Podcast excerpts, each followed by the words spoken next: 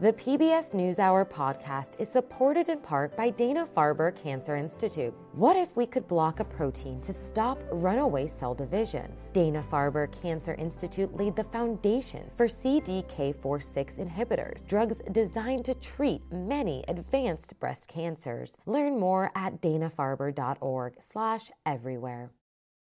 In this increasingly divided time in the United States, a new book looks to history to help find a path to unity and to look for new ways to move toward equality. Paul Solman is our guide for his regular series, Making Sense. Harvard social scientist Robert Putnam, famous for his bestseller 20 years ago about increasing disconnectedness in America, Bowling Alone bowling is big in America, you know, but bowling in leagues, bowling in teams is off by about 40%. So the fact that we're bowling alone represents one more missing occasion for connections. But this fall, Putnam is in semi seclusion with wife Rosemary in resplendent rural New Hampshire and he appreciates the irony. I've taken a ton of criticism and teasing from my family for 25 years for writing about how important it is that people connect with one another. But in order to do that, I come up here in total isolation. Of course, it's different now with the coronavirus, mostly because we're trying to escape from the risks down in, down in the city. Putnam's refuge is especially ironic in light of his new book, The Upswing, the culmination of his work about social capital, that is, social connectedness, and how to rebuild it in an ever more on your own America, as polarized as it was in the late 19th century. This is the first Gilded Age. We were very polarized, we were very unequal, and the next 70 years, basically, everything rises. We get more and more connected, we get less and less polarized, we get uh, more and more equal. And thus the upswing to a more egalitarian society from untouchable Gilded Age fortunes of the 1890s summer cottages of Newport, Rhode Island, for example, with rooms of marble and gold, to a national income tax, almost only on the rich, in 1913. The New Deal of the 1930s. I pledge myself to a new deal for the American people. The Great Society rests on abundance and liberty for all.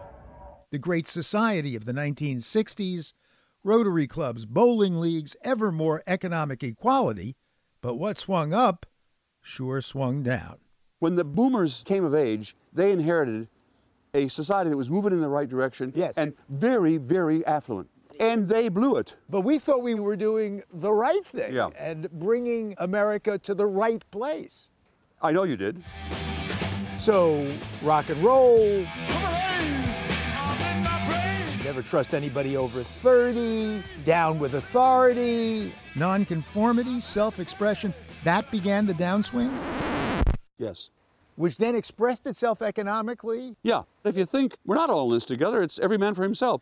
Okay, boomers, check out these meticulous data driven charts in which Putnam shows how, starting in the 60s, America became less economically equal, less politically tolerant, less socially engaged, less altruistic, the era of me, myself, and I, and many of you too. My job was really to come in and figure out a way to tell this story so that it was more than just numbers and curves and data. Putnam's partner on this latest project is his former student Shaylyn Romney Garrett, a cousin of Mitt, though her politics aren't related.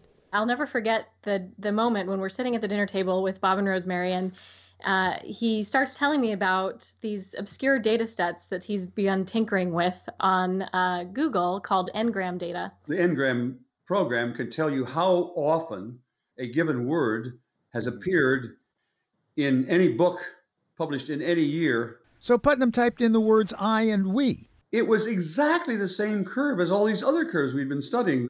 And the data punchline is that in the late 19th century, it was I, I, I. It then became more we, we, we up until the 1960s. And then in all the literature that's assembled, it becomes more I, I, I again. Yeah. Not overnight, of course, Paul. I mean, it's a gradual trend.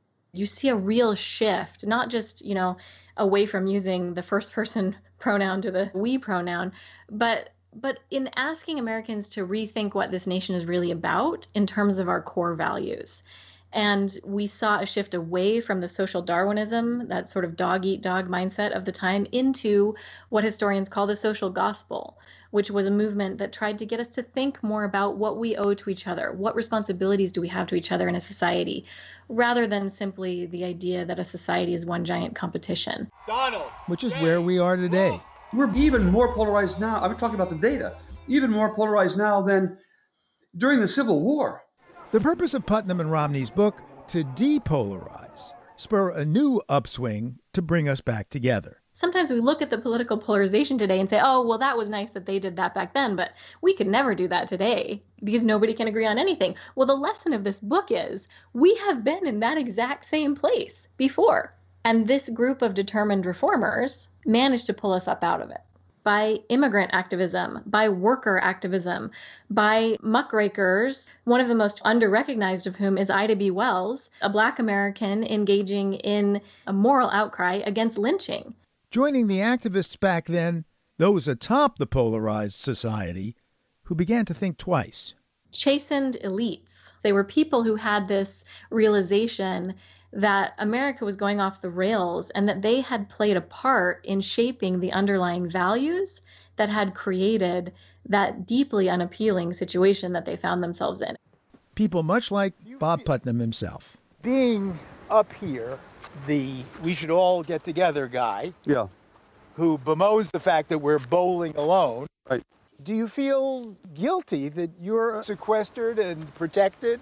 I do, of course, because of the implications for equality. The average income of people here along the pond is probably three or four hundred thousand dollars a year. The average income of the people four or five hundred yards back is probably twenty-five or thirty thousand dollars a year. Forget about the virus. The degree of inequality embedded in my life. This is just not fair. At some level, that fairness is the core here. For the PBS NewsHour, this is Paul Solman. A lot to think about, and we've got to have hope.